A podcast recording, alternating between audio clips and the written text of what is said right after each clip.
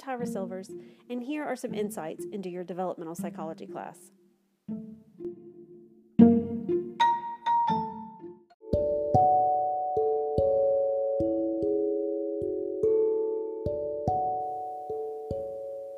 In Module 1, we're actually going to start at the very beginning. We're going to start at the beginning of the field of the development psychology.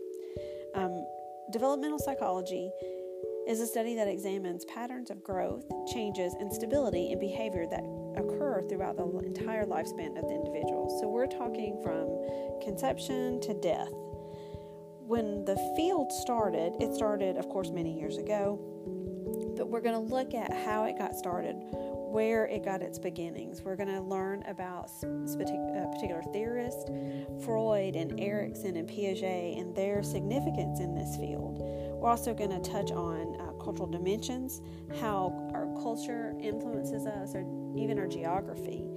Uh, we are going to talk about nature versus nurture, and we're uh, really going to look at um, some specific characteristics uh, in each individual. We're going to talk about physical development, cognitive development, personality development, and social development as it um, regards to an individual as they grow and age throughout their lifespan.